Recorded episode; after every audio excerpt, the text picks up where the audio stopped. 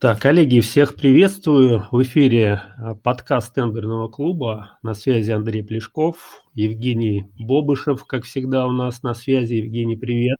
Да, всем привет.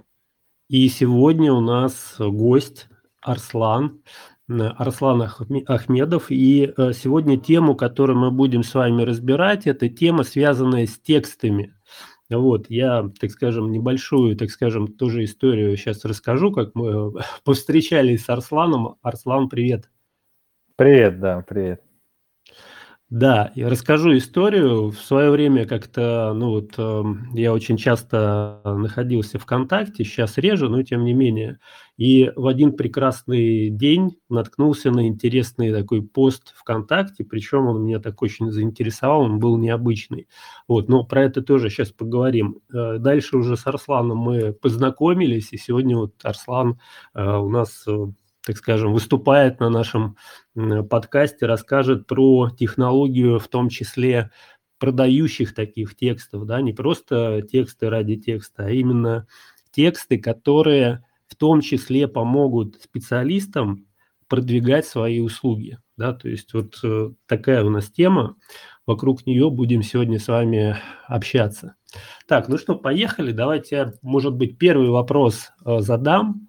А вообще, как бы, насколько тексты, в принципе, важны, да, для продвижения, вообще, в принципе, для специалиста, ну, можно сказать, для фрилансера, насколько это вообще, в принципе, рабочий инструмент, именно тексты. Давайте, может быть, с, с этой стороны попробуем начать. А, да, конечно, меня слышно, хорошо все? Так, все, микрофон вижу, да, горит. Да, все супер. Да, а по поводу текстов мнение... Ну, у меня с практикой однозначно, что тексты – это, я бы сказал, девяносто где-то процентов того, как, ну, это влияет на продажи, как вы продаете. Причем неважно, это видео, там, сторис, пост или даже письмо коллегам по электронной почте, потому что тексты очень часто показывают, как бы, какой вы есть, да, как, как человек, как вот человек, с которым вы взаимодействуете. Если вы снимаете видео, вы пишете скрипт и, ну, как бы сценарий этого видео, и в этом сценарии обязательно вылезут какие-то ваши личностные качества. Так вот, именно вот эти качества, которые вылезают, они и дают какое-то впечатление, скажем так, на интуитивном, на инстинктивном уровне. И по этим ощущениям человек определяет, тянет ему к вам или нет, интересно ему то, что вы предлагаете или нет, отталкиваете вы или нет. Ну и, на мой взгляд, тексты – это однозначно самый, ну, как бы самое сильное влияние оказывают на то, как вы продаете. И ну, там, я скажу так, есть вот несколько этапов с текстами. То есть если первый этап – это какие-то обычные продающие, скажем так, фишечки и приемы, которые большинство где-то подчерпывают с каких-то книг по копирайтингу и так далее. Дальше это уже идут формат драматизма и каких-то историй в текстах. И есть отдельные книги, так называемый сторителлинг, я думаю, многие слышали это выражение, и он был модный очень там год назад.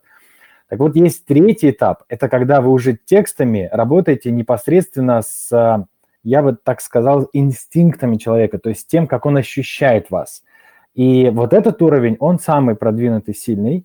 И то, что я сегодня расскажу, ну, поделюсь своими какими-то наработками, особенно за последний год, я вот в этой теме очень много чего такого интересного нашел. И вот как раз об этом я постараюсь сегодня максимально рассказать, просто и понятно, чтобы это сразу можно было использовать. Ну да, здесь такой момент, да, то есть некоторые вот специалисты, ну вот в том числе по тендерам, да, они фокусируются на каком-то узком таком направлении, например, ну вот я прокачиваюсь только там, допустим, в знании там законодательства, участия и так далее. Но здесь вот если мы, так скажем, смотрим только в эту сторону, у нас, так скажем, хромают другие направления. И вот текст, он в принципе, да, то есть по большому счету, это то, что влияет будет у вас клиент, либо нет изначально, да, то есть продажа происходит не на этапе, когда вы обсуждаете какие-то детали, да, того, что вы будете, какие услуги оказывать, а в принципе вот даже первый какой-то контакт, да, то есть либо зашло, либо дальше уже ничего не произойдет. Да, и вот этот как раз контакт, вот это первое ощущение, его, ну, я скажу так, его можно похоронить буквально одной неправильной фразой. И я немного сегодня расскажу, раскрою, из-за чего это происходит и как этого избежать, но, ну, как бы важность этого, она, на мой взгляд, зашкаливает. То есть буквально одно слово не так, и все, человек с вами не захочет ничего иметь, даже несмотря на то, что вы эксперты и там хорошо разбираетесь в теме. То есть может быть и такое, да. А... Ну, супер, давай тогда начнем, уже заинтриговал всех, уже все, наверное, там блокнотики, тетрадки, ручки приготовили, сейчас будут записывать. Давай, да, если есть такая возможность, можно взять какой-то блокнот и выписать, потому что я прям дам схемы. И начну вот с чего. Вообще в текстах есть две составляющие. Вот есть техническая часть, это то, как вы пишете. И есть некая эмоциональная часть, это то, какое ощущение ваш текст создает. Если говорить про техническую часть, я советую прочитать литературу, ну, можно вот, например, Максим Ильяхов, очень хороший автор, у него очень классные книги, например, «Текст по полочкам». Это небольшая, короткая книга, которая именно профессионалам, экспертам, особенно для всех, кто вот связан с государственными заказами, какими-то вот бюрократическими терминами, очень эта книга хорошо зайдет, «Текст по полочкам». Она научит именно технически писать правильно, то есть убирать какие-то слова, там, паразиты, канцеляризмы, штампы. То есть появится понимание, и ваш текст станет чище процентов где-то на восемьдесят-девяносто. Он станет понятней и чище. Поэтому Слушай, вот, вот эту вещь... Я, да. я перебью, я просто вспомнил момент, когда мы тебе показывали наш текст, да, вот, который планировали разместить в соцсетях, ну, в том числе там у нас мероприятие какое-то было, и ты сказал: так, ребята, ну, вы почитайте вот э, этот самый Ильяхова «Пиши, сокращай». Вот я просто вспомнил такой момент как раз про такие вот бюрократические там вставочки и так далее. Вот, да, это актуально на самом деле. Да, и это причем такая вещь, которая абсолютно, ну, практически есть у всех, кто как-то где-то работал в какой-то вот офисной структуре, либо в какой-то компании. У меня это было. То есть нас просто этому учат. Вот так оно происходит. Это не то, что мы какие-то... Просто так вот мы как бы везде это слышали, на радио, там, в буклетах.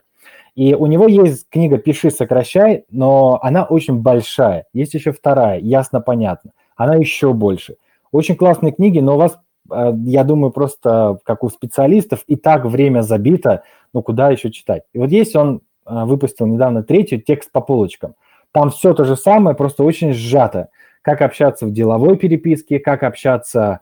там, в, в письмах с коллегами, чтобы это было, я бы сказал, в границах этикета, в границах э, рабочего взаимодействия, и вы, вы прям ощутите сразу, мгновенно эффект, просто там очень простые рекомендации. Ну, в общем, я рекомендую настоятельно это прочитать, это как бы первый шаг. После этого наступает вторая часть, это когда вы уже текстами воздействуете и, ну, на читателя. Это может быть читатель e-mail, это может быть социальные сети. И вот здесь м- есть такая одна большая-большая проблема, с которой сталкивается абсолютно каждый эксперт. Это продажа.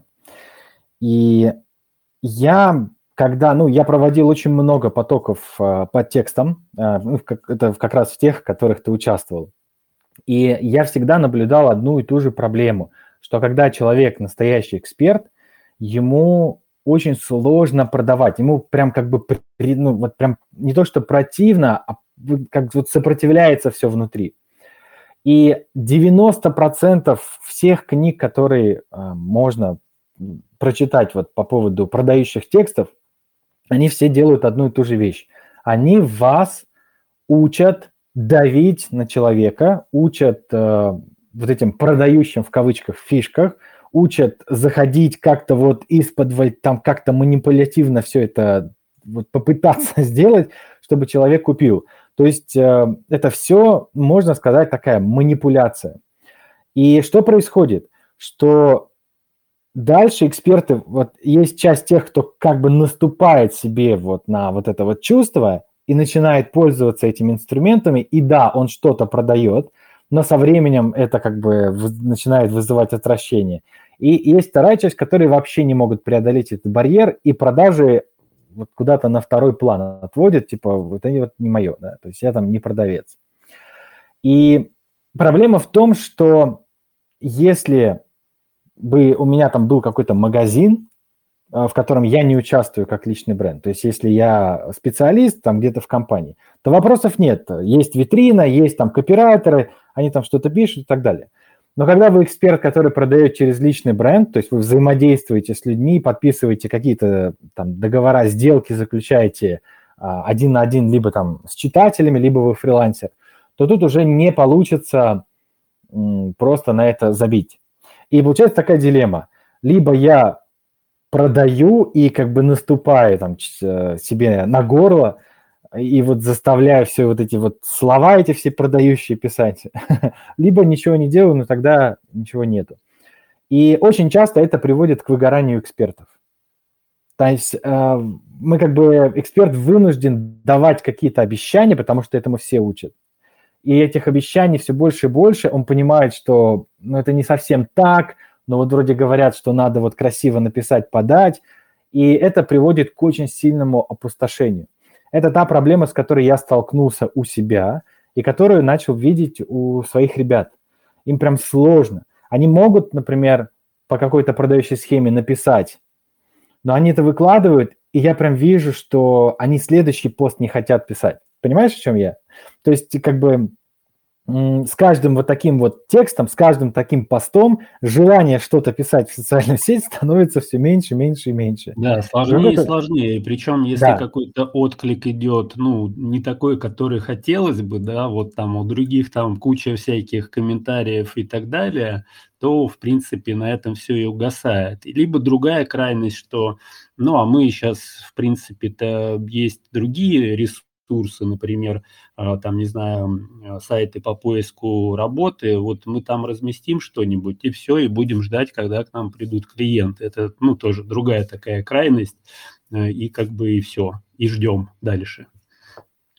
Конечно, это, ну, это абсолютно естественная реакция организма на тот стресс, который возникает. Ну, вот там эксперт пишет пост, и вот как его учат в этих книгах всех, он в конце добавляет: поделитесь, а у вас были такие ситуации? Расскажите. И, естественно, никакой реакции, никто ничего не делится, не пишет и лайков не ставит. Да? Какая естественная реакция организма? Что ты абсолютно нафиг никому не нужен. То есть, естественно, возникает стресс, и защитная реакция первая – это вот так, это не мое, да, и я лучше где-нибудь там, и вот идут, да, на форумы, либо там через контекстную рекламу отдают там копирайтерам и прочие штуки. Но с личным брендом-то это не работает. И м- вот для того, чтобы, ну, как бы преодолеть вот эту штуку и научиться э- писать именно с легкостью э- и удовольствием, вот э- есть некая модель, вот которую я как раз сейчас и расскажу. Если какие-то вопросы есть, Андрей? Скажите, ну да, здесь, здесь может быть, знаешь, что я предвосхищу вопросы наших слушателей, которые а, такие думают, а это вообще как бы, ну, как прокачивается, да, вот это вот типа мышца по написанию текстов, либо это вот надо родиться таким вундеркиндом, да, условно говоря, либо у тебя есть этот талант, либо нету, и как бы вот...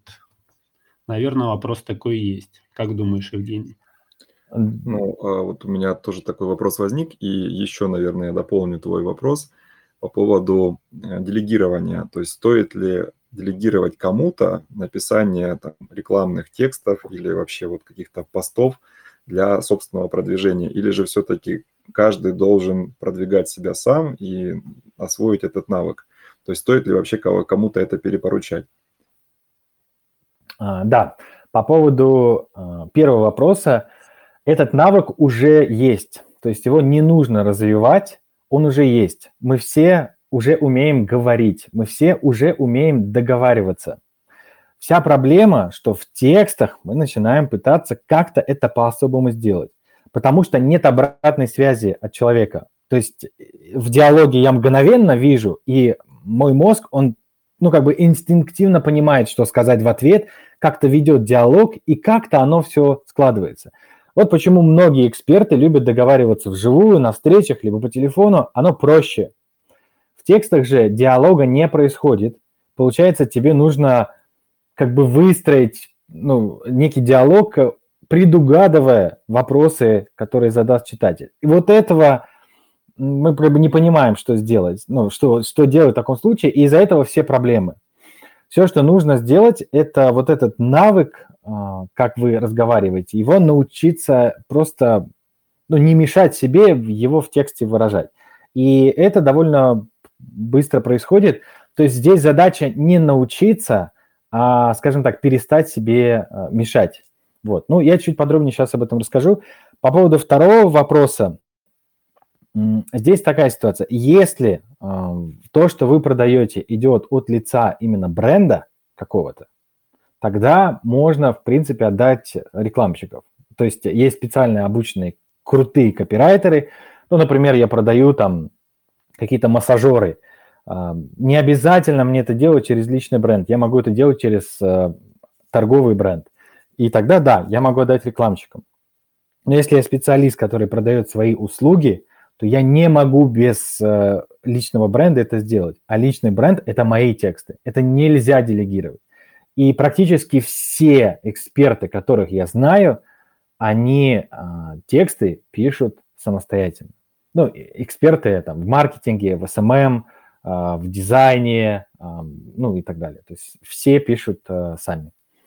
А вот здесь смотри, здесь тоже, наверное, может быть такая проблема на старте у специалистов, экспертов. Они такие: ну, я же не умею писать хорошо, да, вот как другие. Может быть, мне вообще не стоит тогда что-то там позориться, размещать. Вот как, как с этим быть? Это тоже абсолютно естественная реакция. Я первые посты, когда выкладывал, я трясся в прямом смысле. Мне было страшно, вот какая реакция последует. И опять же сейчас, ну, там, обучив очень много ребят, видев вот эти все затыки, как бы я разобрался, во-первых, в чем проблема, и, а, во-вторых, ну, у меня ребята все пишут, то есть там даже если они не могли писать, все, через там десять дней спокойно все пишут и выкладывают. Проблема не в том, что там страшно или еще что-то. Проблема именно в схемах, которые вам дают, что написать. То есть, когда, ну, как бы из-за того, что тебе там что-то надо в тексте типа передать, заложить, как-то себя показать, вот из-за этого стресс возникает. Если я вам сейчас расскажу и дам простую, ну, некие такие рекомендации, как писать, скажем так, без попытки что-то там повлиять на читателя, то есть без манипуляций, понимаешь? Вот как только вы начнете вот так писать, то исчезает вот этот стресс, вот это напряжение, что вы что-то хотите. То есть вот все напряжение, которое возникает, это когда мы пишем текст и ждем какой-то реакции от людей. То есть мы чего-то от них хотим. Вот как только эту вещь убираешь, тогда стресс уходит. Потому что если вы ничего не хотите и просто пишете, то чего тогда стрессовать? Ну, то есть там не будет такой, как бы, реакции вот этого вот ожидания, типа, что сейчас скажут они мне, похвалят, не похвалят, там, отвергнут, не отвергнут и так далее. Но я сейчас об этом расскажу. То есть, но методика такая. То есть вопрос не в том, что надо себя перебарывать и заставлять. Нет, это сразу будет легко, если вот, вот этот правильный настрой поймать, а как вы пишете. И это мгновенно решается проблема. Супер, у меня даже вот такая как бы связь с айкидо пришла, да, то есть мы не боремся с соперником, мы используем, так скажем, определенные приемы и не сопротивляемся, а, ну, так да. скажем, как бы работаем немножко по другому принципу. Да, да. Um, ну, давайте тогда я начну. Да, Евгений.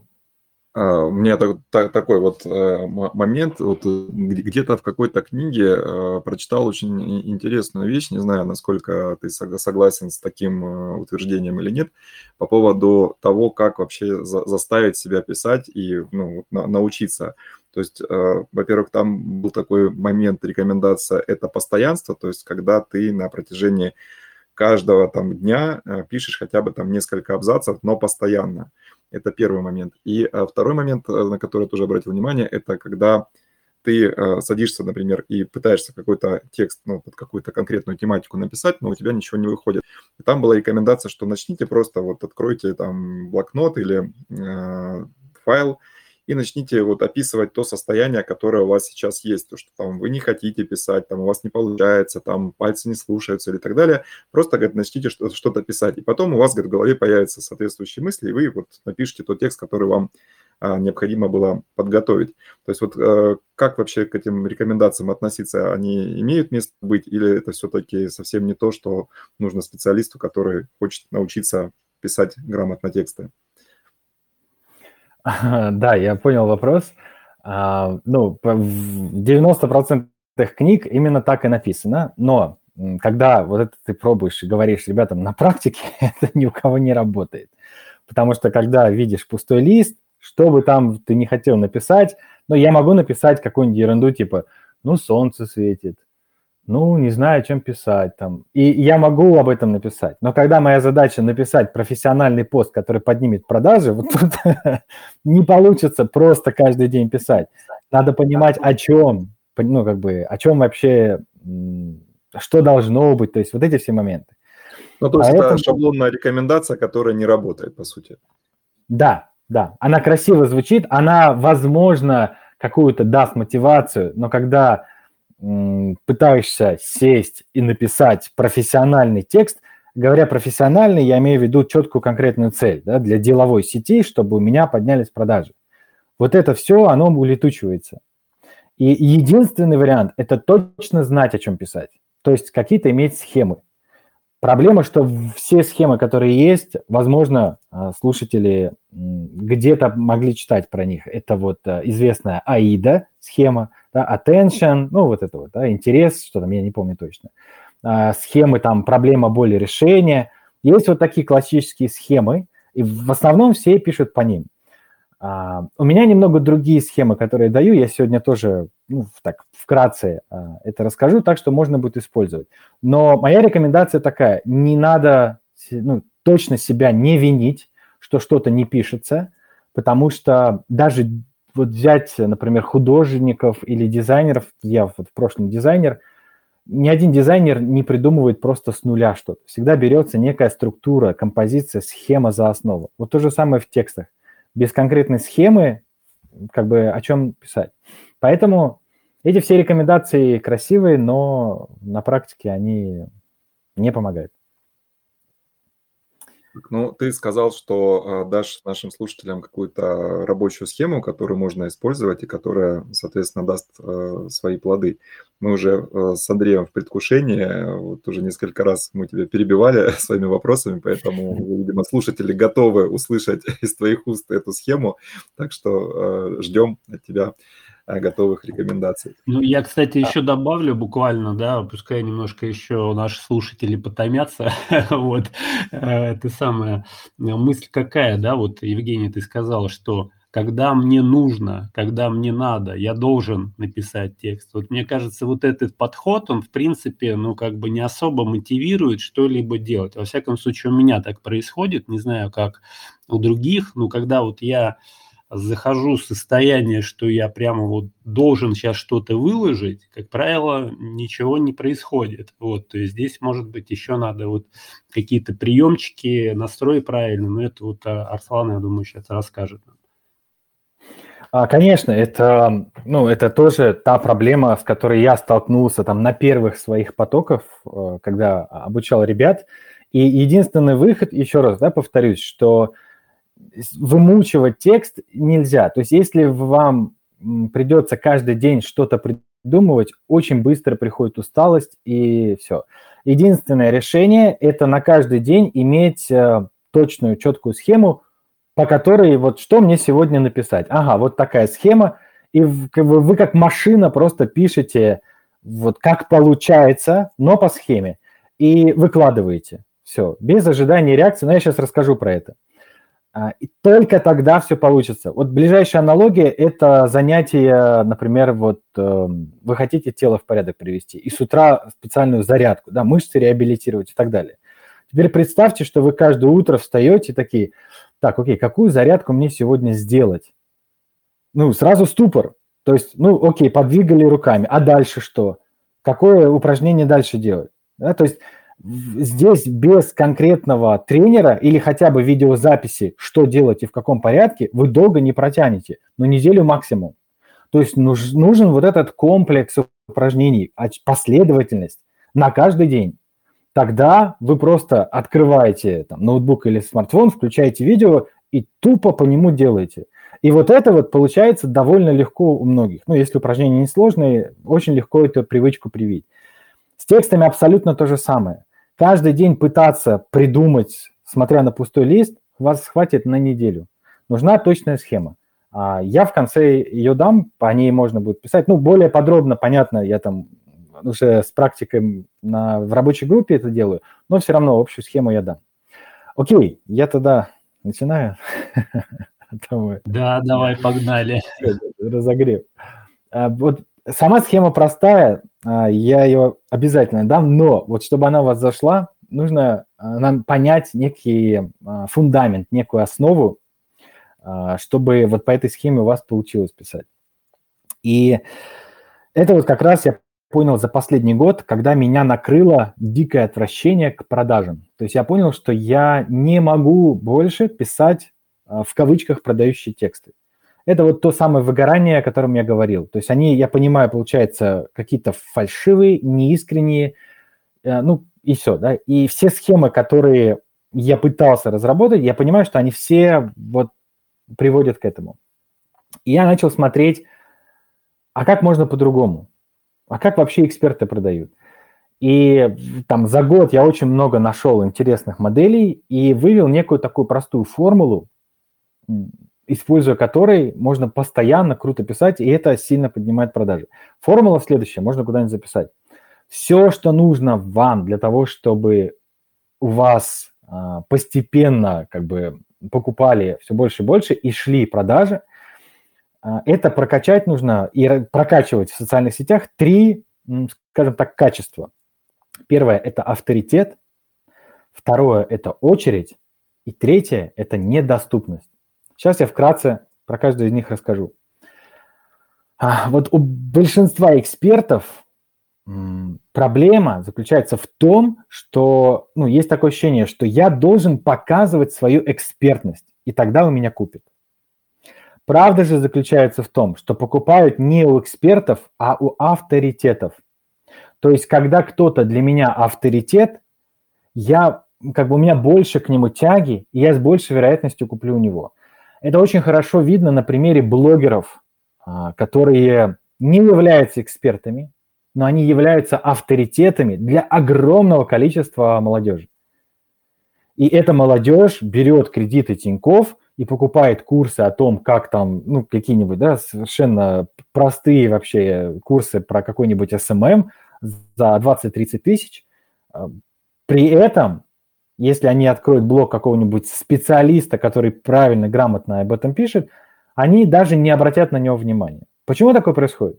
Потому что условно какая-нибудь Митрошина для них авторитет, а вот этот эксперт-специалист нет. То есть первое, что нужно понять, прям вот это сложно, но это нужно переключить себе, это понять, что продает авторитет, а не экспертность. Можно быть экспертом, но при этом у вас не будут покупать. Можно не быть экспертом, но быть авторитетом, и у вас будут покупать. Поэтому авторитет – это то, что мы как бы прокачиваем, ну, это один из основных. Если говорить про то, как его прокачать, авторитет прокачивается по одной схеме, по очень простой схеме. Когда вы разрушаете старую картину мира вашего читателя или там клиента, или просто подписчика, и кладете ему какое-то новое видение, более эффективное, более полезное, и которое уберегает его от ошибок. Например, очень простой пример. Человек хочет похудеть и уверен, что для этого ему нужно, во-первых, отказаться от сладкого, во-вторых, есть меньше, там, голодать придется, страдать и так далее. У него есть некое убеждение, такая картина мира у него. И тут вы начинаете ему говорить, что, слушай, можно похудеть, не отказываясь от сладкого. Можно похудеть, продолжая есть. Есть система, поверь, есть система, которая вот этому способствует. То есть таким образом начинается разрушение его картины мира. Дальше, ну, понятно, этого недостаточно. Вы начинаете приводить доказательства, какие-то логические доводы, рассказывать, что проводились исследования, что на самом деле нужно всего лишь убрать углеводы, что все полнота происходит из- из-за углеводов. Дальше, что сладкое не обязательно вредит, да, если оно не повышает инсулин. Есть натуральный заменитель, экстракт фрукта монах, который не повышает инсулин, его можно есть сколько угодно. Есть специальная выпечка без углеводов, ну и так далее. Так постепенно его картина мира старая разрушается, и вдруг, ну и вы закладываете, рассказываете, например, истории э, людей, которые похудели благодаря вот такой безуглеводной там, диете, которые ведут счастливую жизнь, ну и так далее, и так далее. И что происходит у него? У него происходит ощущение, что как это, есть надежда, да, то есть то, что он считал правдой, таковой не является. И есть, оказывается, способ жить лучше. Способ жить лучше, это очень важно. Более того, это как бы происходит у других, ну, то есть это доказательства нужны именно, чтобы старое, да, развалилось окончательно. И вот если вы еще и помогаете, и он пробует и убеждается в этом, и у него вот эта новая картина мира находит подтверждение и начинает закрепляться, вы для него становитесь авторитетом. Вот почему у блогеров это срабатывает? Они показывают красивую жизнь, и, ну, вот представь, да, Андрей, вот девушка из села, а, и... приезжает в Москву, и у нее вдруг, то есть все видят, да, в блоге, вдруг она ездит на Мерседесах, покупает на обед себе цепочку из Cartier, там, магазина. И когда подписчик это смотрит, его картина мира не то что шатается, она вдребезги разносится. То есть он видит, блин, так можно, оказывается. И он понимает, и, ну, представь, да, блогер, это блогер пишет, что я это не там благодаря какому-то мужику получила, а я там эс эм эм, там занялась эс эм эм, открыла агентство, еще что-то. То есть что происходит в голове у читателя? У него там просто все переворачивается. И эта теперь девочка для, для него становится, ну или для нее, становится кем? Авторитетом. И когда приходит какой-то эксперт сбоку и говорит, это все враки, это все так просто не делается, но не приводит никаких доказательств, ничего не приводит, да, только начинает. И я специалист в этой теме, десять лет уже разбираюсь. Это абсолютно вообще даже не тронет человека. Для него авторитет вот это блогер, которая эту картину мира заложила. Вот это тот фундамент, на котором а, все мы, эксперты, сыпемся, потому что мы логически пытаемся. Типа, ну как вы не видите? Ну это же обман. Это не видно. Потому что когда человек авторитет, все, там вопросов нет. Поэтому, хотим мы или нет, но фокус нужно сместить на прокачку именно авторитета. Примерно понятно, Андрей, как, Евгений? Ну, здесь, да, мы тоже конфликтируем, потому что здесь нам тоже надо с этим работать в плане авторитета, там, каких-то машин, квартир и так далее. Мы как-то в эту сторону обычно не идем.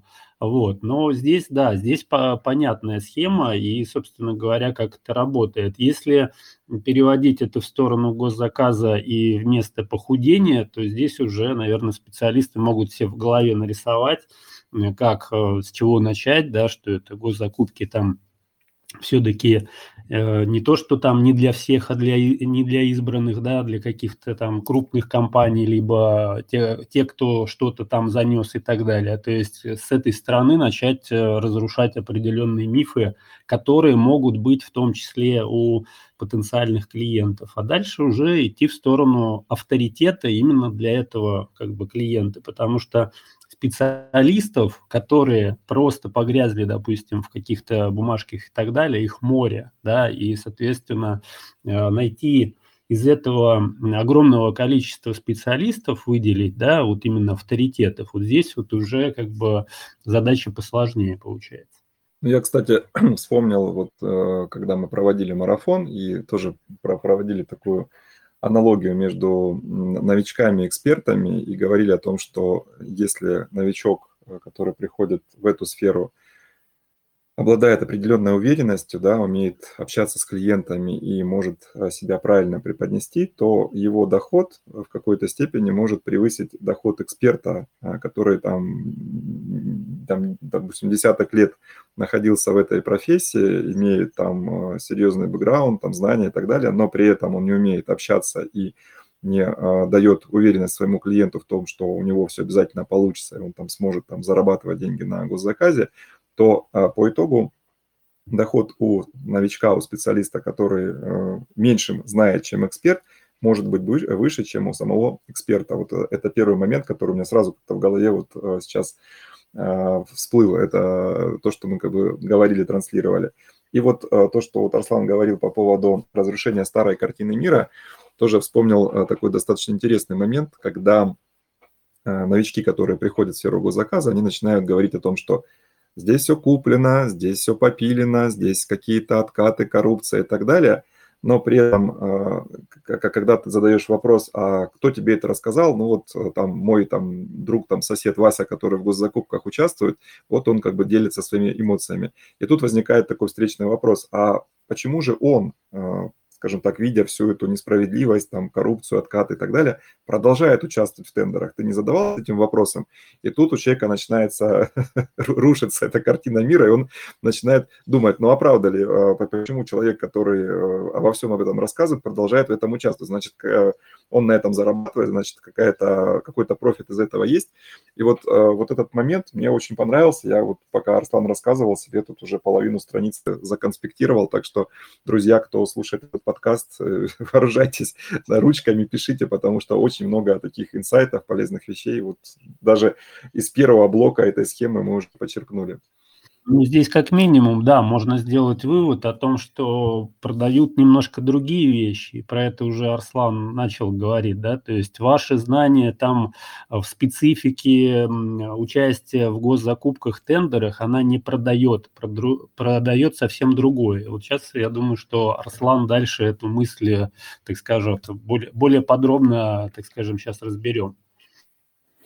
Да, и...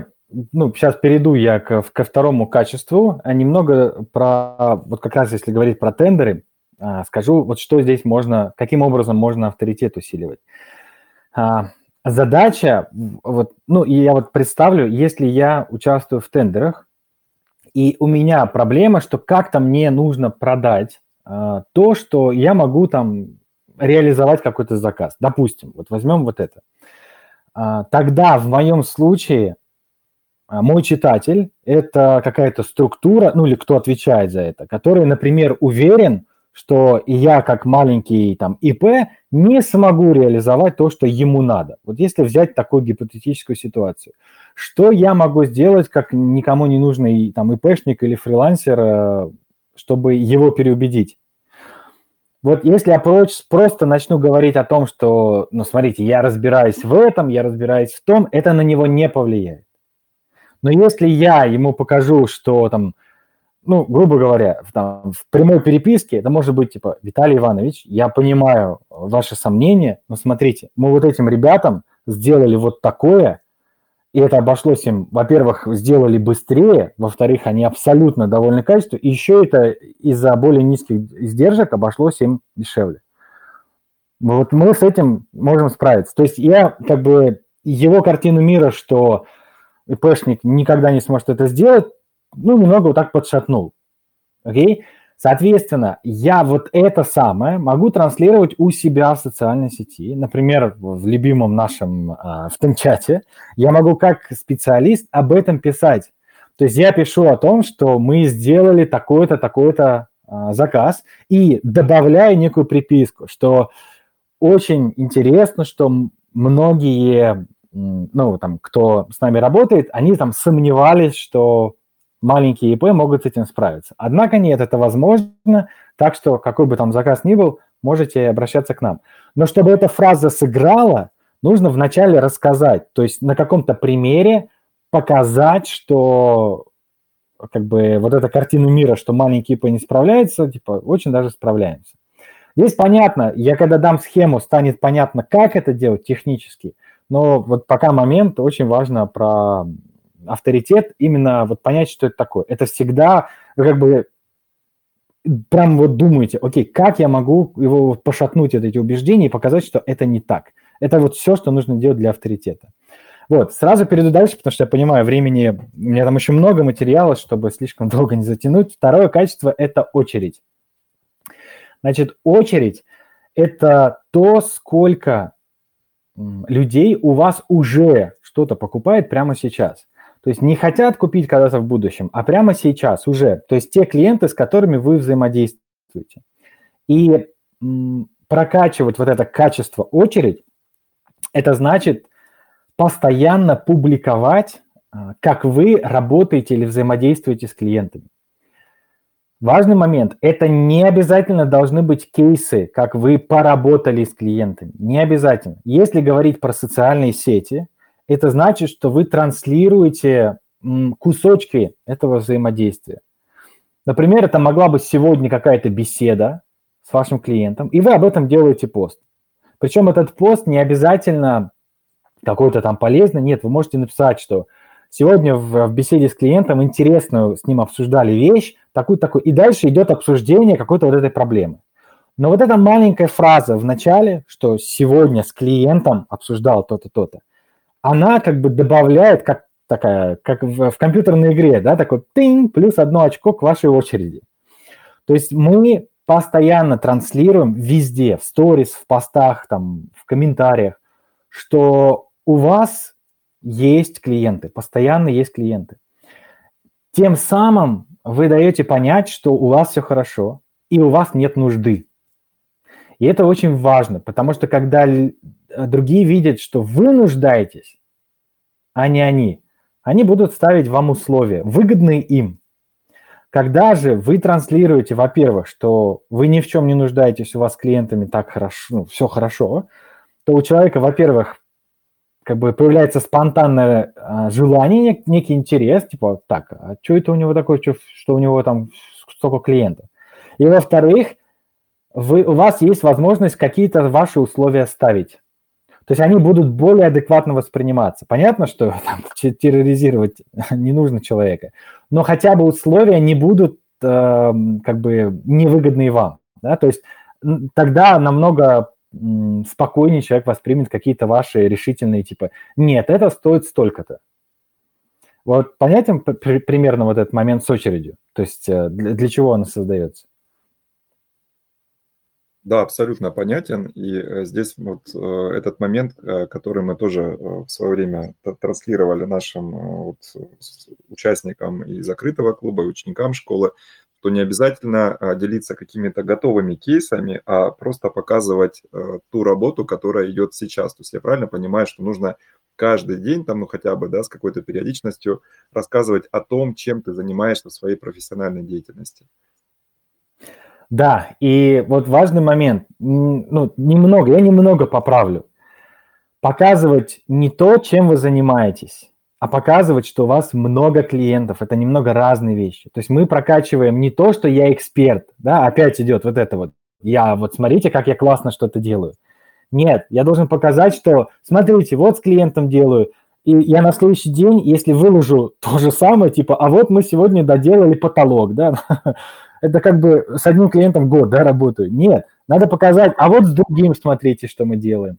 Потом вечером, ой, сейчас вечером третий клиент позвонил. То есть мы вот это должны показать, что у нас очень много разных клиентов. И да, это может быть процесс, но не обязательно. Это может быть одна брошенная фраза. Я могу рассказывать о какой-то экспертной штуке, ну, там, связанной с тем, что я делаю, там, для, там, ну, чтобы в тендерах выиграть, да, например. Я рассказываю что-то, но при этом я просто вначале могу добавить что-то по... Сегодня вот с таким-то, таким-то клиентом было то-то. Да.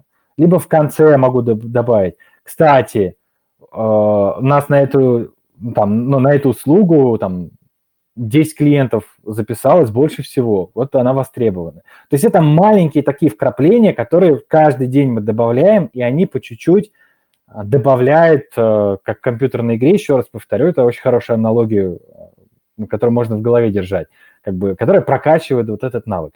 Не то, что я что-то делаю, показывать, а то, что у меня много разных клиентов. Ну, мне кажется, вот этот момент, он тоже как бы определенный вес добавляет и к авторитету в том числе. Конечно. То есть это вот три вещи, которые я сейчас, ну, еще третью расскажу. Это все, можно сказать, одна вещь. То есть это три составляющие одной вещи, да. Отлично, ждем тогда третью составляющую. Ну, здесь, здесь важный момент, да, что, чтобы у нас слушатели уловили вот эту вот разницу между того, что мы повышаем, так скажем, и прокачиваем, транслируем экспертность, и то, что мы прокачиваем, транслируем авторитетность. Вот это вот, мне кажется, здесь основное, то, что вот Арслан говорил. Да, то есть э, авторитетность – это именно… Ну, я чуть-чуть, э, вот когда я про схемы начну, я там подробнее чуть расскажу, потому что это как бы непростая разница. Я понимаю, да, для многих, может быть, немного непонятно. Я чуть попозже расскажу. А немного еще м- хочу, наверное, про очередь я добавить.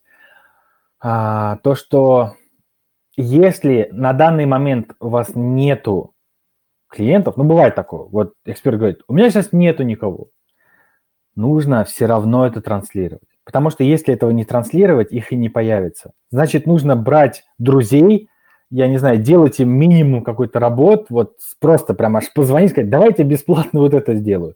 Снять на камеру и об этом написать. То есть даже если нету, нужно бесплатно, значит, искать, проводить какие-то разборы. Ну, не выгорать, понятно, не насиловать себя. Но что-то такое делать и показывать, что к вам обращаются, с вами взаимодействуют. Постоянно это показывать.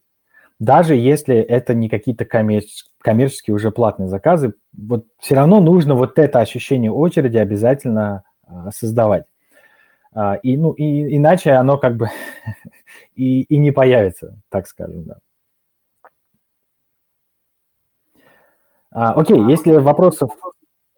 Нет, я тогда продолжу. Нет, про, про очередь все понятно, да, вот третий компонент, недоступность, да, вот я тоже все записал, поэтому с нетерпением жду следующий компонент.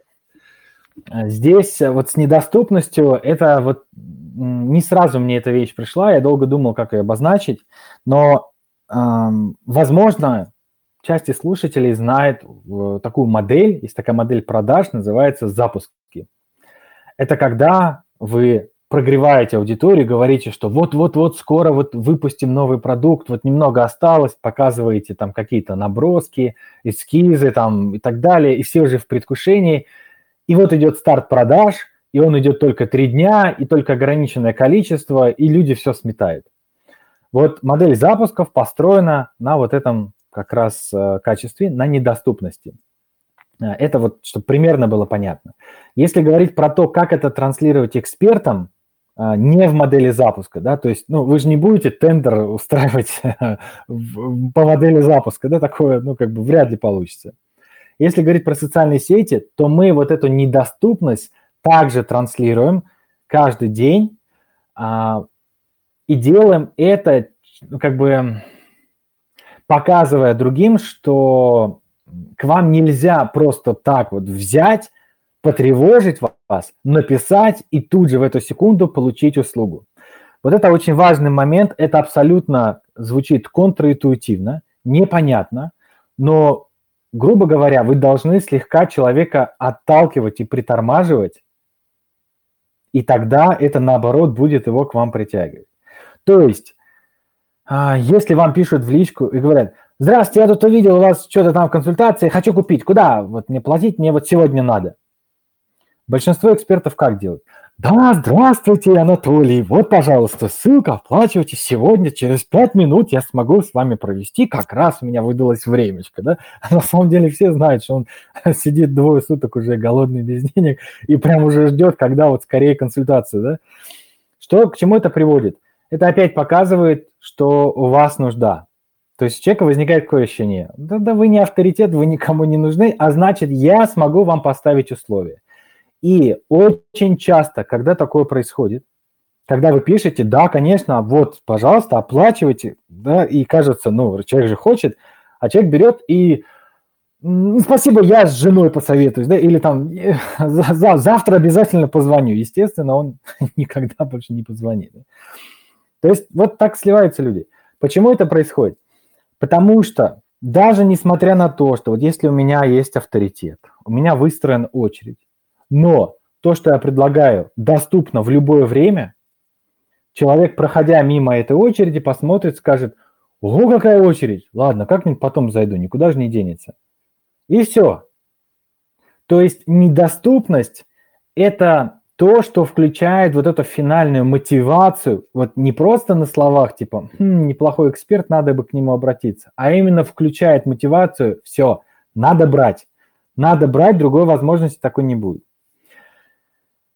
Вот если говорить про то, как это транслировать, и вернемся к случаю, когда вам пишут в личку, типа, здравствуйте, я тут у вас увидел, вот хочу купить, куда мне платить, я вот сегодня мне нужна консультация, то недоступность – это когда вы пишете, здравствуйте, на эту неделю все занято, могу вас записать через месяц, да, или там на следующей неделе.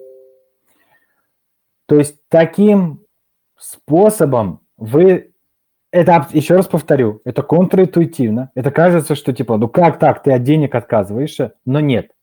Когда у вас очередь, когда у вас… Э, ну вот очередь э, из клиентов, да, есть такая фраза выражение. Нужно формировать очередь из клиентов. И вот сейчас уже, так скажем, прорисовывается смысл, да, что, что это означает, какая очередь, что нужно выстраивать. Как раз-таки вот смысл в этом, что нужно, так скажем, формировать очередь из клиентов, которые не прямо сейчас, так скажем, могут получить какие-то услуги конкретные.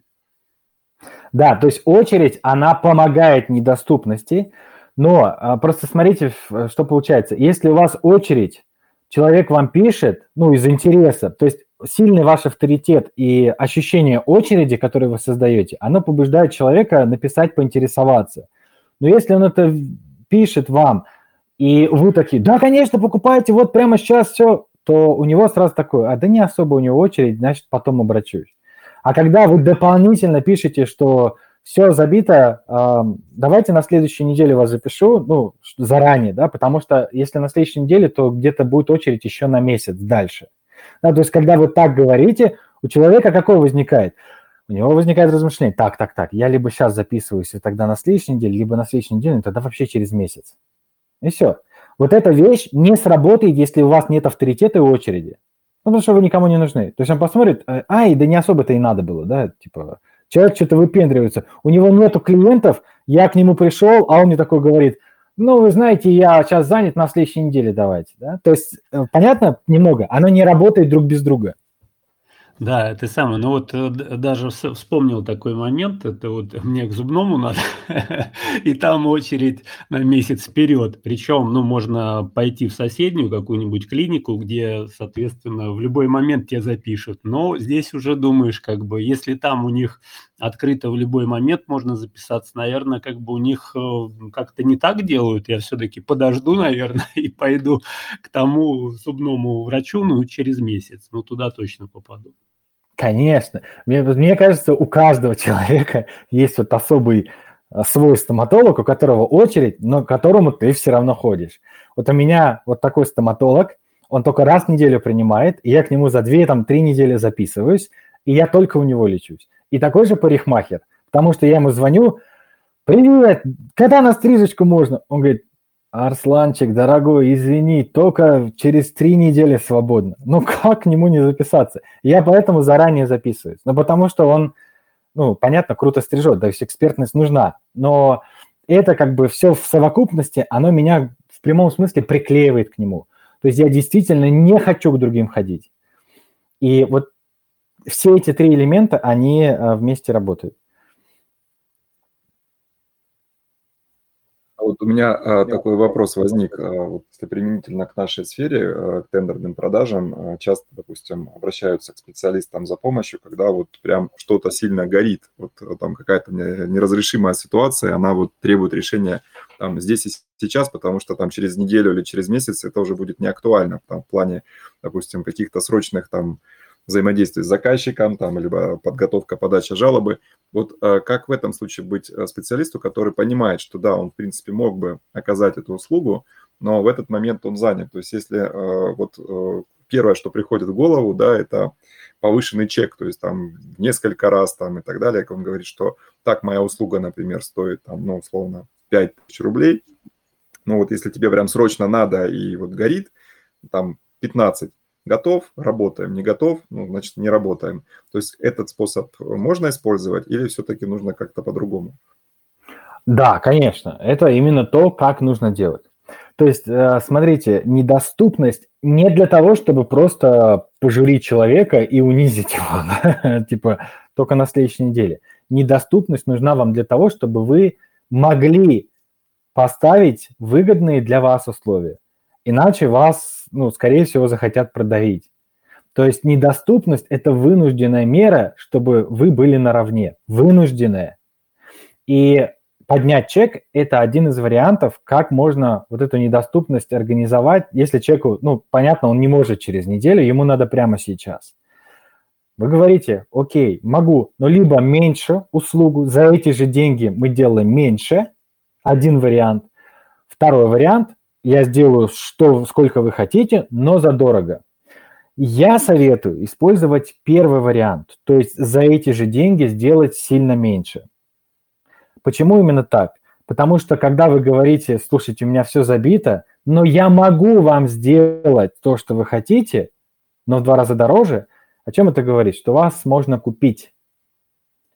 То есть вы не совсем-то авторитет, вас можно купить и... не так-то у вас времени нету, раз вы этот объем можете сделать.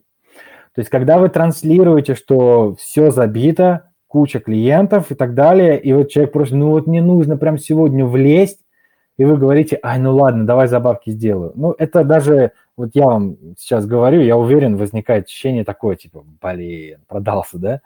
То есть, это такое, это коллективное ощущение, все это понимают. Поэтому лучший вариант сказать, хорошо, я могу вам сделать за эти деньги, но сильно меньше. Вот только вот это мы можем сделать, и ну, сумма будет такая же, да, потому что иначе мне это невыгодно. То есть не бояться сказать. И тогда человек, он, ну, естественно, вам типа, не, ну, вы знаете, вот нам надо вот так. Понятно, дальше идет уже какие-то договоренности, но сам факт, что вы теперь в диалоге уже идет некий торг, а не то, что типа... Да, конечно, я вам сейчас сделаю прямо сейчас. Они скажут, слушайте, ну, да, давайте, да, вот нам чуть подешевле. Мы не можем за такие деньги, вот чуть-чуть подешевле. Давайте вот там десять процентов снимем. Там. Вот этого, чтобы не было, нужно вот эти все качества создавать. И недоступность нужна для этого. Не для того, чтобы а, как бы ну, поглумиться, да, еще раз, вот, над другими. Нет. Для того, чтобы вы могли поставить свои условия. Поэтому мы, даже если вы абсолютно свободны и можете прямо сейчас, лучше вот маленькую недоступность, но сделать. Например, хорошо, я сегодня не могу, завтра мы с вами можем это обсудить и сделать. Да? Или даже если, ну, совсем не вариант, окей, через час мы с вами обсудим. Вот так это должно быть. То есть пусть маленькая, но она должна быть. Тогда вы сможете свои какие-то условия ставить. Примерно, вот понятно про недоступность теперь финально? Да, абсолютно понятно. Но вот это три, три компонента, да, авторитет, очередь и недоступность. И я так понимаю, что есть еще какая-то схема использования, про которую ты хотел более да, подробно да. рассказать. Андрей, есть какие-то, если вопросы? Ждем, ждем схему. Хорошо. Окей, некий такой краткий итог подведу и расскажу схему, в которой можно это все использовать. То есть вот эти качества, авторитет, очередь и недоступность – это то, что мы просто держим всегда в голове и стараемся добавить в каждый пост, который мы пишем. Потому что схема, которую я сейчас дам, она, ну, там на каждый день разный вариант постов, и вы по-разному всегда будете писать, и вы по-разному всегда будете что-то придумывать, но в каждый вот этот текст постепенно просто пробуйте добавить, как понимаете, вот, авторитет, очередь и недоступность, и таким образом вы потихонечку будете это прокачивать. Ну, еще раз, это не обязательно посты, это может быть сторис, это может быть комментарий, это общение может быть в e-mail, где угодно. И вот последний финальный компонент. Эти вещи неразделимы. Если у вас нет авторитета, но у вас есть очередь, о чем это говорит? О том, что людям нужно то, что у вас есть, но они не готовы за это платить. Как правило, такое возникает, когда вы дешевый товар предлагаете. Типа за десять рублей продаете то, что стоит сто рублей. Конечно, будет очередь. Но сможете ли вы поставить свои условия? Нет, попробуйте продать это за сто рублей, и никто не купит. Это та причина, по которой многие идут в демпинг, потому что не хватает авторитета. То есть без авторитета вы свои цены не поставите, и вы всегда, вас всегда кто-то обойдет, у кого логистика налажена и просто дешевая рабская сила. Все. Поэтому нельзя не прокачивать авторитет, там, очередь не поможет. То же самое я уже говорил про недоступность. Если ее нет, даже при наличии авторитета и очереди, ну, как бы будут откладывать. У вас будут покупать и хотеть купить, но у вас будут покупать, есть такое выражение, будут покупать, но завтра. У вас будут деньги, но завтра, да, и так каждый день, типа, завтра будут. Вот такое будет происходить. Ну и там без авторитета и очереди, если у вас будет просто недоступность, если вы такие, типа, я работаю только с ви ай пи-клиентами, пятьсот тысяч, вот это ваши десять, тоже, да, с кем, чем вы останетесь? Ни с чем. Просто другие пожмут плечами и скажут, а какой ты дурак, да, ему деньги предлагает, а он не хочет. То есть вот это понимание очень важно. Эти все три элемента всегда должны быть вместе, их не разделить, с ними ничего не сделать, их нужно всегда по кусочкам вот так вот прокачивать. Окей, теперь переходим к схеме. Когда я вел тексты, у меня было очень много разных схем. У меня всегда это улучшалось, и по какой-то момент я, ну, я уже говорил, да, что проблема в том, что пустой лист никто не осиливает, просто вот не пишут и все. И я как это, как это, психанул и сделал шестьдесят э, схем на каждый там тип поста. Так вот, э, эффект получился еще хуже, потому что когда... Ты открываешь, видишь список из шестидесяти схем, ты думаешь, что из этого взять просто. И оно не работает. То есть получается такой же ступор. И я долго очень раскладывал, пробовал разные варианты. И вот последний год я немного отошел от этого всего и разрабатывал, думал, какие новые, и придумал некую схему для себя, но я вам ее расскажу. Это вот то, чем я пользуюсь, и то, что очень, ну, максимально быстро и просто... по крайней мере, мне помогает писать. Вам нужно запомнить пять э, простых э, глаголов на пять дней недели. Э, рассказать, обсудить, разобрать, попросить, предложить. И сейчас, ну, не надо там на паузу ставить, я сейчас подробно все объясню. То есть их можно менять местами, но, грубо говоря, мы в один день недели, например, там в понедельник, мы обсуждаем что-то. То есть... пишем в посте, так и пишем. Например, какую-то актуальную проблему. Можно написать, типа, коллеги, здравствуйте. Там, если более формально, там, друзья, всем привет. Сегодня вот там хочется обсудить ситуацию, например, там, с мусорным вывозом вот в Подмосковье. Видели из вас, что там сейчас происходит? Да? Ну и если это какая-то трендовая тема. И дальше вы... эту а, тему обсуждаете. Я сейчас пройдусь вкратце про каждый, потом чуть-чуть подробнее, что внутри. То есть а, вот это первое действие вы не учите, вы не закладываете какое-то там, ну, экспертное мнение, еще что-то. Нет, вы просто обсуждаете какую-то проблему. То есть вовлекаете людей в обсуждение. Во второй день вы можете рассказать что-то. То есть что можно рассказать? Можно рассказать историю э, клиента. То есть хочется рассказать вам историю. Недавно был клиент, э, который долго не мог выиграть судебное дело против э, своего заказчика. Да. Например, если вы юрист и об этом пишете. Или если вы производс... ну, производственник и делаете какие-то штуки, можете написать, что хочется рассказать историю, как... Э, для клиента придумали специальное приспособление, которое типа подняло там его чек в два раза, да, или его прибыль в два раза. Какой-нибудь. Или там хочется рассказать, как клиент выпутался из сложной ситуации благодаря там чему. Ну, это такие вещи. То есть какая-то история должна быть.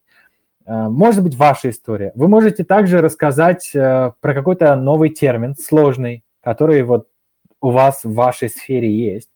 Но не научить этому, а рассказать. Типа, коллеги, здравствуйте, сегодня хочу рассказать вам про, там, я не знаю, договор оферты, как правильно его там составлять, например. То есть оно вроде как экспертное, но подается с позиции именно, чтобы как бы рассказать. И третье, вы можете что-то разобрать. Я могу написать в среду, то есть я беру, открываю, так, сегодня разбираем, пишем. Друзья, здравствуйте. Сегодня хочу разобрать письмо, которое мне прислала подписчица на разбор. Например, про отношения. Давайте посмотрим, какие ошибки она совершает.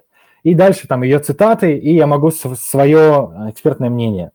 Понятно, да? То есть я разбираю что-то. Либо могу, могу сказать, сегодня хочется ну, разобрать, как работает то-то, то-то, то-то. То есть разобрать – это значит разделить на маленькие кусочки и показать, что там сделано и что неправильно.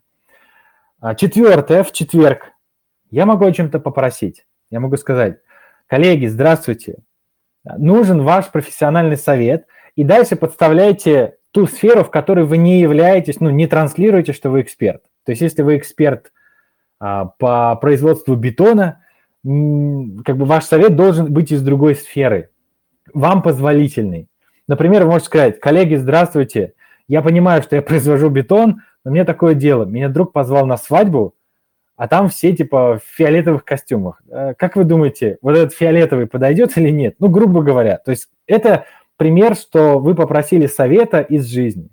Либо вы можете попросить совет в сложной ситуации какой-то экспертный в другой сфере. Типа, коллеги, здравствуйте, возникла такая ситуация с юристом, да? Можете дать свое мнение или, возможно, совет, что я могу сделать в этой ситуации. Да? То есть это просьба некая. Либо вы можете попросить оставить какие-то вопросы, либо ну, там, комментарии по теме. Например, коллеги, здравствуйте.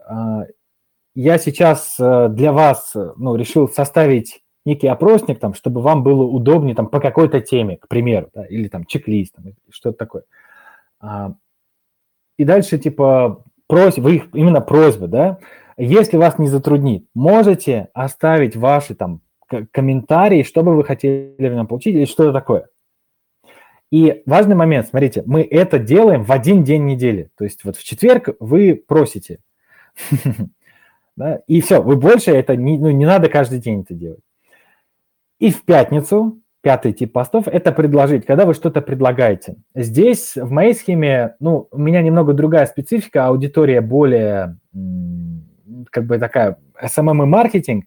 И в моем случае это предложить э, сыграть в некую игру. Да? То есть я там говорю э, какую-то фразу, и дальше ребята подставляют свои, и мы таким образом учимся вести диалог. Да? Ну, если, вот, если про тексты говорить.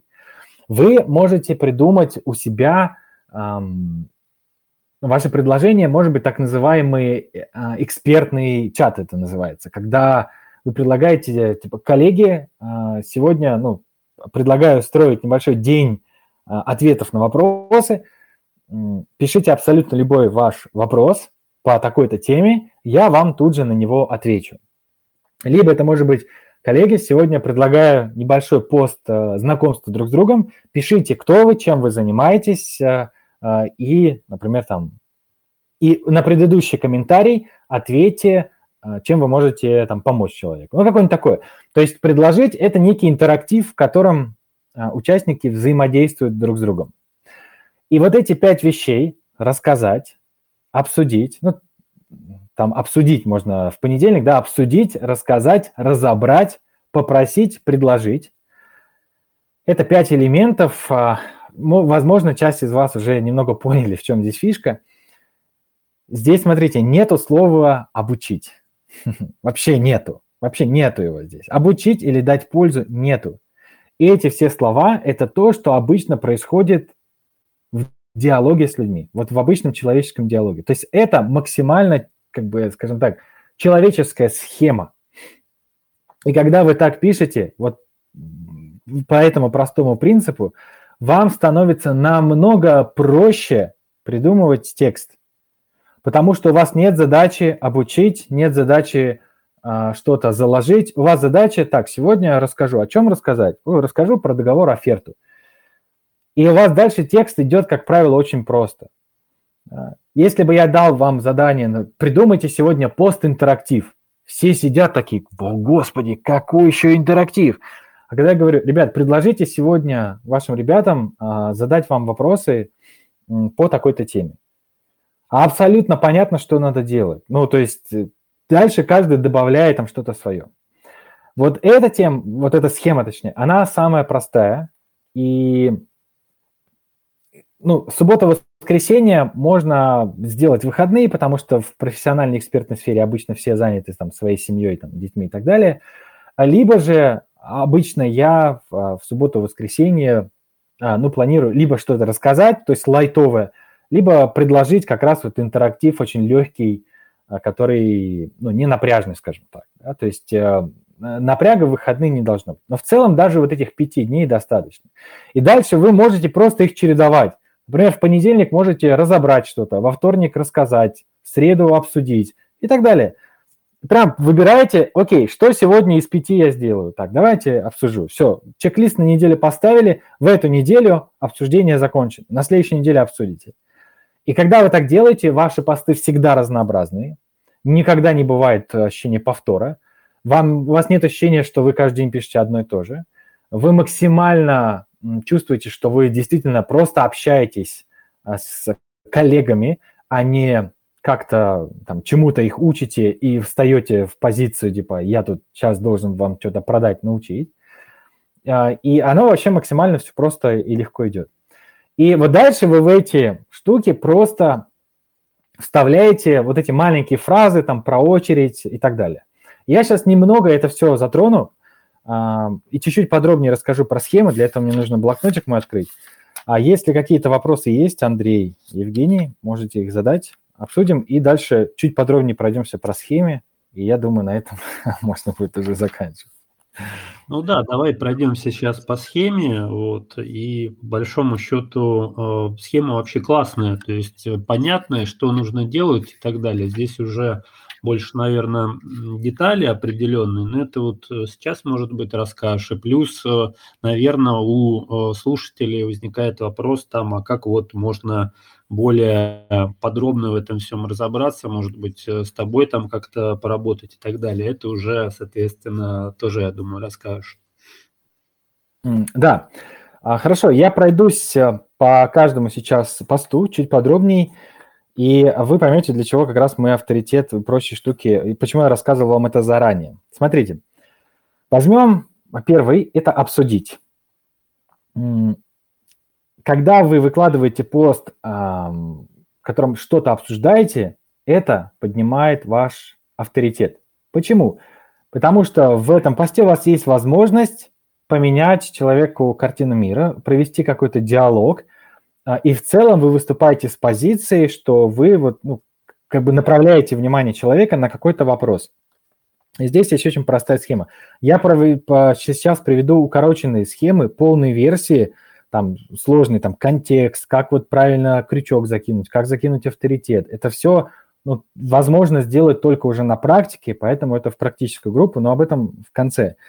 Пока просто вкратце. А, схема обсуждений такая. Вначале пишите негативный аспект чего-то, потом рассказываете, на ваш взгляд, какова причина того, что это, ну, как бы негативно. И дальше пишите позитивный аспект какой-то истории. Например, если я обсуждаю, вот вернемся к мусоросвалке. Коллеги, хочу обсудить мусоросвалку, которую устроили там, там-то, там-то. Да? А, проблема оказалась в том, что огромное количество выхлопов идет вот на, просто на всю Москву, и там то-то, то-то не делают. Я, как ИП такой-то могу там, организовать такую-то тему, но для этого нам нужно то-то, то-то. Это вот и есть негатив. То есть вы рассказываете негативные аспекты какой-то ситуации, которую вы обсуждаете. Если вы обсуждаете проблему, я могу, например, написать: коллеги, хочу обсудить с вами проблему инфо-цыганства, что вообще с этим делать, да, к примеру. Я рассказываю негативные аспекты. Говорю, да, на, всех надуривают, продают какой-то воздух, никто это не контролирует, регуляции нету, огромное количество, ну и так далее. Дальше я рассказываю причину, но причина не всегда ясна, потому что вы обсуждаете, мало ли, ну, как бы вы же не можете быть там стопроцентным экспертом, и вы пишете так, что я думаю, что причина в том-то, том-то и том-то, либо, если вы знаете, можете написать: на мой взгляд, причина однозначно в том-то, в том-то и том-то. То есть вы рассказываете, в чем причина. И дальше пишите позитив, то есть как можно развернуть. Если про, про мусоросвалку, я пишу, что...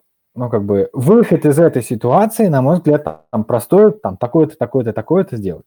Ну и все. Дальше в конце делается крючок. Я пока не буду там описывать, этому надо учиться. Ну, грубо говоря, вы приглашаете, вовлекаете людей. Что думаете по этому поводу, коллеги? Да? Как вы вот там на это вообще смотрите? И вот смотрите, что здесь происходит.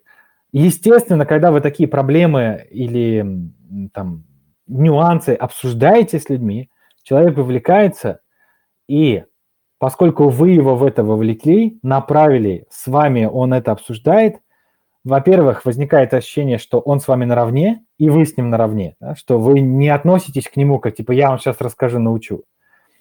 И как это ни парадоксально, вот это наравне, оно начинает ваш авторитет немного поднимать. Вот это, я думаю, вы можете даже немного почувствовать, когда попробуете написать, вы прям почувствуете, как это происходит. То есть вы просто становитесь для человека чуть-чуть ближе, то есть это как бы открывает дверь для того, чтобы человек мог хотя бы увидеть дальше ваш авторитет. Вот этот пост в этом плане очень хорошо сближает именно на профессиональном уровне. То есть это не эмоциональное... Божечки, так рады, что вы все здесь собрались, мне так приятно читать ваши... Ну, то есть для экспертов, да, особенно для мужиков, это все как бы типа вообще зачем? Здесь это более профессионально, и оно намного сильнее работает, особенно а, вот, в, в, в экспертной нише, там, например, в Тенчате. Следующее, а, рассказать. Здесь... Классическая схема сторителлинга, я приведу ее вкратце. Если, ну, любую историю, там, как вы, например, с клиентом что-то сделали или что-то случилось, просто запишите, когда начнете писать, я думаю, вы, ну, как бы у вас легко получится. Вначале описывайте просто суть драмы, что произошло. Типа, друзья, с коллегой тут приключилась такая ситуация, да, какое ваше мнение об этом? Ну, это крючок, это ладно, потом суть драмы. Значит, произошло то-то, то-то. Или там, итак, приехал ко мне, значит, там клиент. Ла-ла-ла.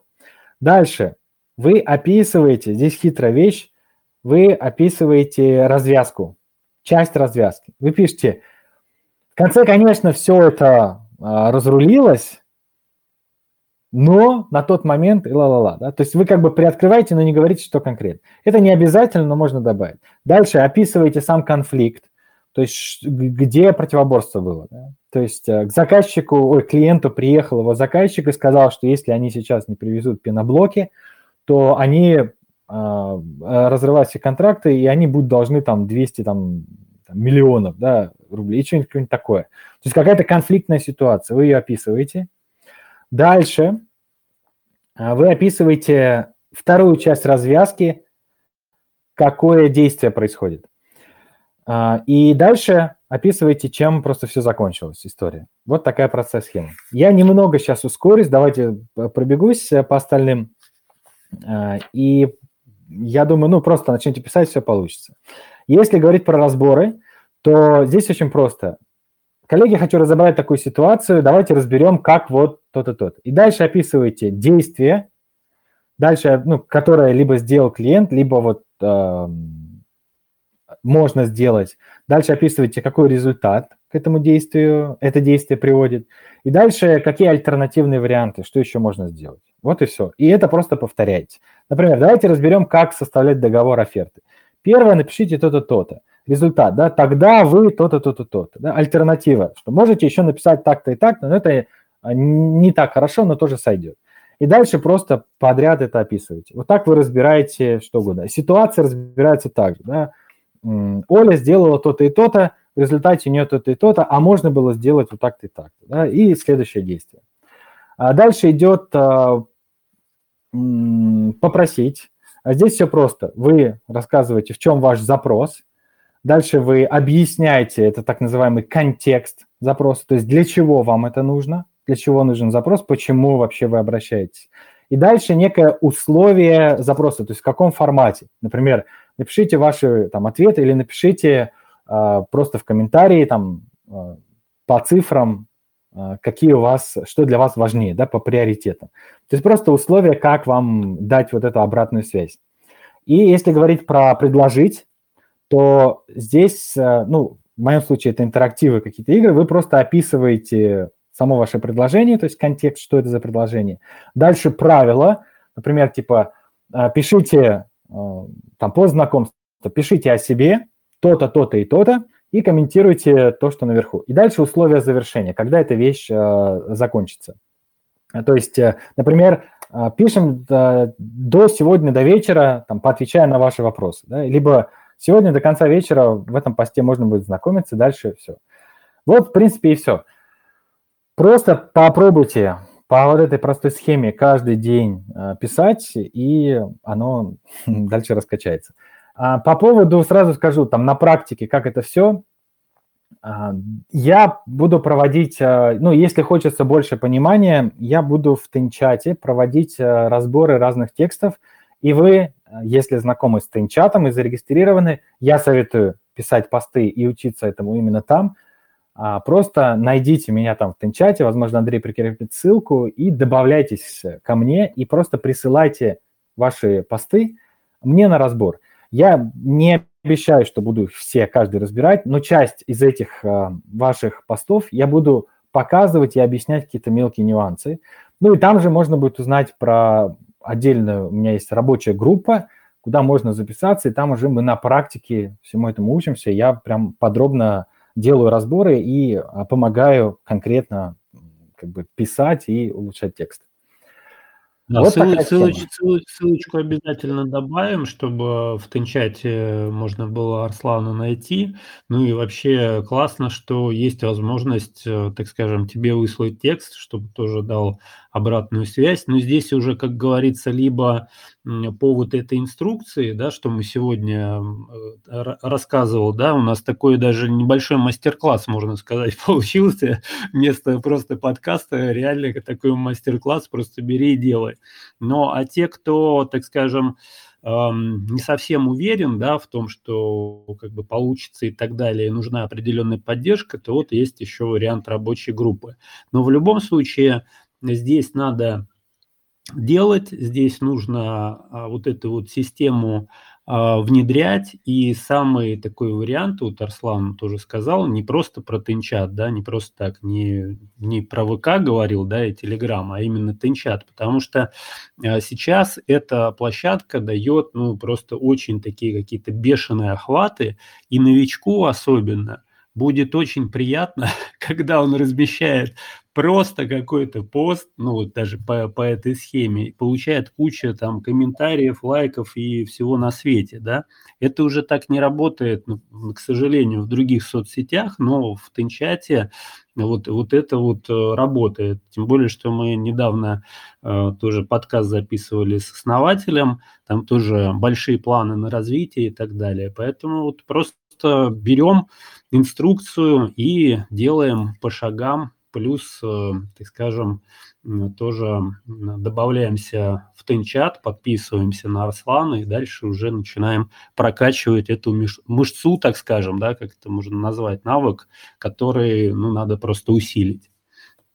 Да, и быстро еще добавлю, что то, что вот это рассказал, это примерно там одна треть, даже меньше.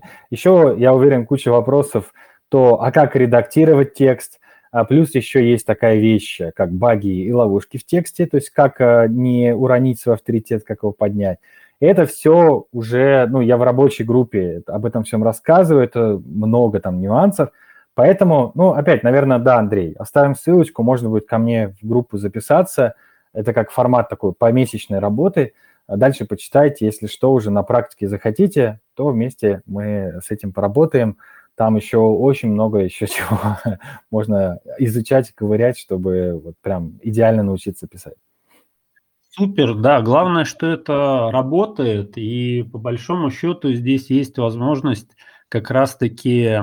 не вот как все делают, да, то есть закапываться в бумажках, что называется, и пойти немножко по другому пути и развивать свой авторитет, развивать, так скажем, навык написания текстов, продажи без продаж, да, можно так сказать, когда мы не заставляем себя что-то делать и какой-то негатив ловим, а делать это с удовольствием и в том числе получать клиентов на, в том числе на сопровождение, на услуги, вот, используя все возможности, которые у нас есть. Мне кажется, классный получился подкаст. Вот, я думаю, что на этом мы будем завершать. Евгений, как, как тебе подкасты вообще? Я могу сказать, что подкаст получился очень э, насыщенным, информативным, и даже вот э, я... Э, Списал, наверное, вот у меня получилось три страницы а четыре с заметками, инсайтами. Очень здорово. Уверен, что те, кто будут слушать подкаст, тоже возьмут на вооружение эти все рекомендации и получат уже практически, скажем так, отклик от использования этой схемы.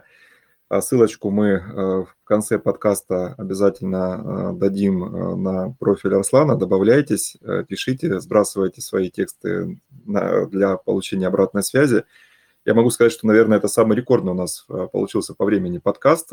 Вот, полтора ну, часа. Ну да, здесь я думаю, что в названии мы даже поменяем немножко. Не просто подкаст, а подкаст-мастер-класс у нас будет. Потому что по времени реально он самый большой, но и самый такой насыщенный в плане вот именно каких-то фишек, полезных там приемов и так далее. Вот. Поэтому здесь понятно, что про тексты можно рассказывать до утра.